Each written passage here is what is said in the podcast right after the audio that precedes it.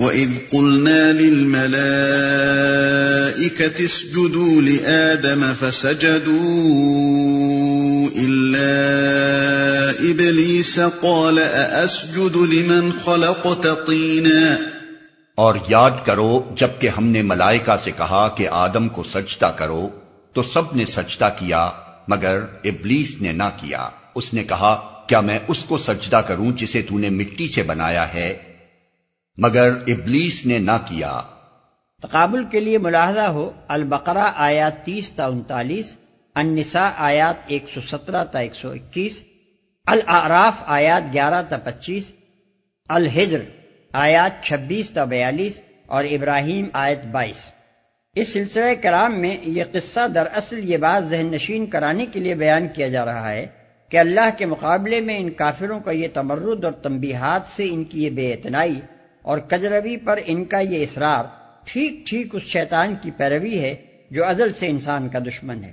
اور اس روش کو اختیار کر کے در حقیقت یہ لوگ اس جال میں پھنس رہے ہیں جس میں اولاد آدم کو پھانس کر تباہ کر دینے کے لیے شیطان نے آغاز تاریخ انسانی میں چیلنج کیا تھا۔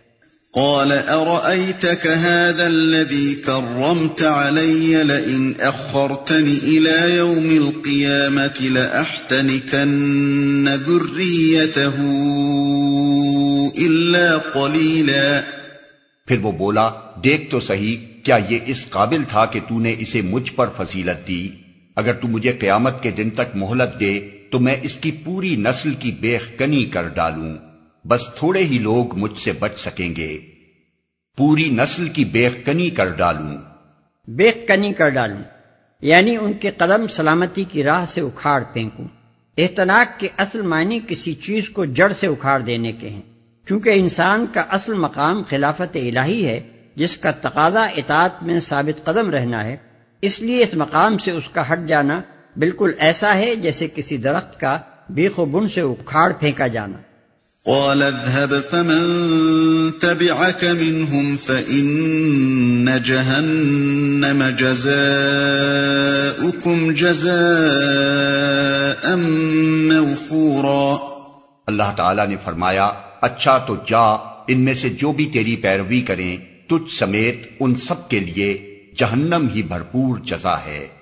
واستفزز من استطعت منهم بصوتك وأجلب عليهم بخيلك ورجلك وشاركهم في الأموال والأولاد وعدهم وما يعدهم الشيطان إلا غرورا إن عبادي ليس لك عليهم سلطان وكفى بربك وكيلاً تو جس جس کو اپنی دعوت سے پھسلا سکتا ہے، پھسلا لے۔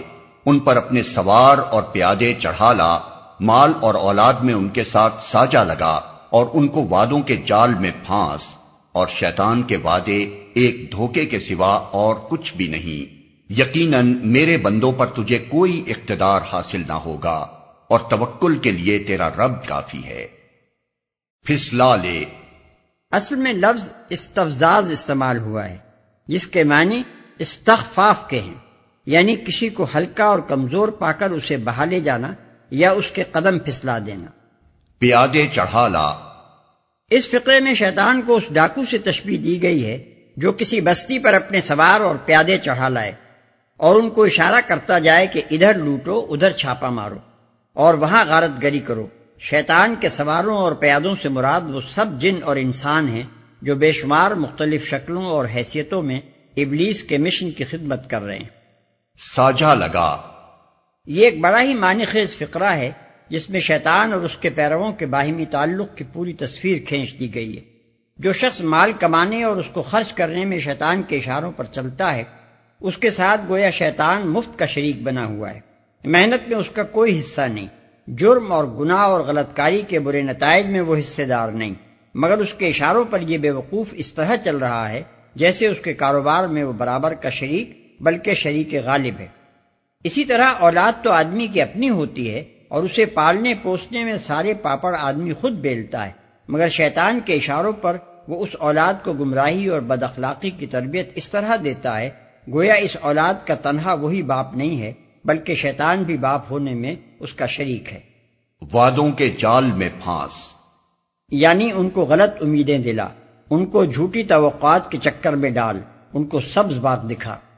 تجھے کوئی اقتدار حاصل نہ ہوگا۔ اس کے دو مطلب ہیں اور دونوں اپنی اپنی جگہ صحیح ہیں۔ ایک یہ کہ میرے بندوں یعنی انسانوں پر تجھے یہ اقتدار حاصل نہ ہوگا کہ تو انہیں زبردستی اپنی راہ پر کھینچ لے جائے۔ تو فقط بہکانے اور پھسلانے اور غلط مشورے دینے اور جھوٹے وعدے کرنے کا مجاز کیا جاتا ہے۔ مگر تیری بات کو قبول کرنا یا نہ کرنا ان بندوں کا اپنا کام ہوگا۔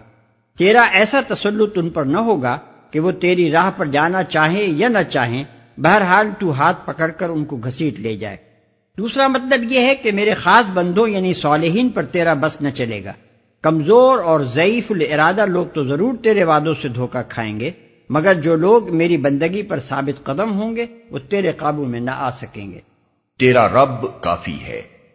یعنی جو لوگ اللہ پر اعتماد کریں اور جن کا بھروسہ اسی کی رہنمائی اور توفیق اور مدد پر ہو، ان کا بھروسہ ہرگز غلط ثابت نہ ہوگا۔ انہیں کسی اور سہارے کی ضرورت نہ ہوگی۔ اللہ ان کی ہدایت کے لیے بھی کافی ہوگا اور ان کی دستگیری و اعانت کے لیے بھی۔ البتہ جن کا بھروسہ اپنی طاقت پر ہو یا اللہ کے سوا کسی اور پر ہو، وہ اس آزمائش سے بخیریت نہ گزر سکیں گے۔ ربكم الذي يزجي لكم الفلك في البحر لتبتغوا من فضله إنه كان بكم رحيما تمہارا حقیقی رب تو وہ ہے جو سمندر میں تمہاری کشتی چلاتا ہے تاکہ تم اس کا فضل تلاش کرو۔ حقیقت یہ ہے کہ وہ تمہارے حال پر نہایت مہربان ہے۔ تمہاری کشتی چلاتا ہے۔ اوپر کے سلسلہ بیان سے اس کا تعلق سمجھنے کے لیے اس رکو کے ابتدائی مضمون پر پھر ایک نگاہ ڈال لی جائے۔ اس میں یہ بتایا گیا ہے کہ ابلیس اول روز آفینش سے اولاد آدم کے پیچھے پڑا ہوا ہے تاکہ اس کو آرزوؤں اور تمناؤں اور جھوٹے وادوں کے دام میں پھانس کر راہ راست سے ہٹا لے جائے۔ اور یہ ثابت کر دے کہ وہ اس بزرگی کا مستحق نہیں ہے جو اسے خدا نے عطا کی ہے۔ اس خطرے سے اگر کوئی چیز انسان کو بچا سکتی ہے تو وہ صرف یہ ہے کہ انسان اپنے رب کی بندگی پر ثابت قدم رہے اور ہدایت و عیادت کے لیے اسی کی طرف رجوع کرے اور اسی کو اپنا وکیل یعنی مدار توکل بنائے۔ اس کے سوا دوسری جو راہ بھی انسان اختیار کرے گا، شیطان کے فندوں سے نہ بچ سکے گا۔ اس تقریر سے یہ بات خود بخود نکل آئی کہ جو لوگ توحید کی دعوت کو رد کر رہے ہیں اور شرک پر اصرار کیے جاتے ہیں، وہ دراصل آپ ہی اپنی تباہی کے در پہ ہیں۔ اسی مناسبت سے یہاں توحید کا اسبات اور شرک کا ابتال کیا جا رہا ہے۔ تم اس کا فضل تلاش کرو۔ یعنی ان معاشی اور تمدنی اور علمی و ذہنی فوائد سے متمتع ہونے کی کوشش کرو جو بحری سفروں سے حاصل ہوتے ہیں۔ وَإِذَا مَسَّكُمُ الضُّرُّ فِي الْبَحْرِ ضَلَّ مَن تَدْعُونَ إِلَّا إِيَّاهُ فَلَمَّا نَجَّاكُمْ إِلَى الْبَرِّ أَعْرَضْتُمْ وَكَانَ الْإِنسَانُ كَفُورًا جب سمندر میں تم پر مصیبت آتی ہے تو اس ایک کے سوا دوسرے جن جن کو تم پکارا کرتے ہو وہ سب گم ہو جاتے ہیں۔ مگر جب وہ تم کو بچا کر خشکی پر پہنچا دیتا ہے تو تم اس سے منہ موڑ جاتے ہو۔ انسان واقعی بڑا نا ہے۔ سب گم ہو جاتے ہیں۔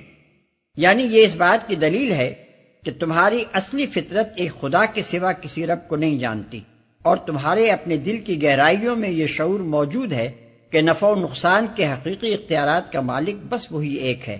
ورنہ آخر اس کی وجہ کیا ہے کہ جو اصل وقت دستگیری کا ہے، اس وقت تم کو ایک خدا کے سوا کوئی دوسرا دستگیر نہیں سوچتا۔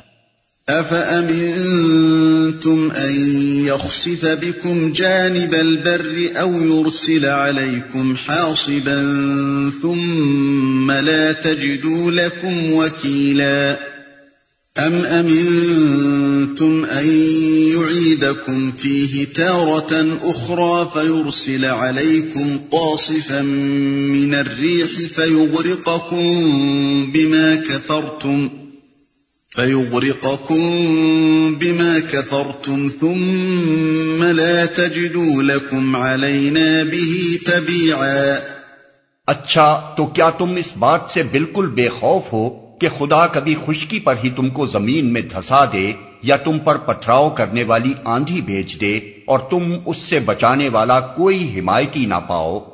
اور کیا تمہیں اس کا کوئی اندیشہ نہیں کہ خدا پھر کسی وقت سمندر میں تم کو لے جائے اور تمہاری ناشکری کے بدلے تم پر سخت طوفانی ہوا بھیج کر تمہیں غرق کر دے اور تم کو ایسا کوئی نہ ملے جو اس سے تمہارے اس انجام کی پوچھ گچھ کر سکے۔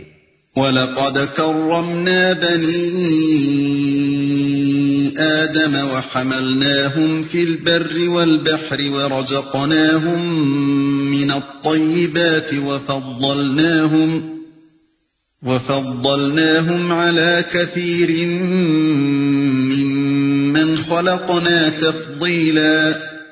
یہ تو ہماری عنایت ہے کہ ہم نے بنی آدم کو بزرگی دی اور انہیں خشکی و تری میں سواریاں عطا کی اور ان کو پاکیزہ چیزوں سے رزق دیا اور اپنی بہت سی مخلوقات پر نمایاں فوقیت بخشی۔ یعنی یہ ایک بالکل کھلی ہوئی حقیقت ہے کہ نوع انسانی کو زمین اور اس کی اشیاء پر یہ اقتدار کسی جن یا فرشتے یا سیارے نے نہیں عطا کیا ہے۔ نہ کسی ولی یا نبی نے اپنی نو کو یہ اقتدار دلوایا ہے۔ یقیناً یہ اللہ ہی کی بخشش اور اس کا کرم ہے۔ پھر اس سے بڑھ کر حماقت اور جہالت کیا ہو سکتی ہے کہ انسان اس مرتبے پر فائز ہو کر اللہ کے بجائے اس کی مخلوق کے آگے جھکے۔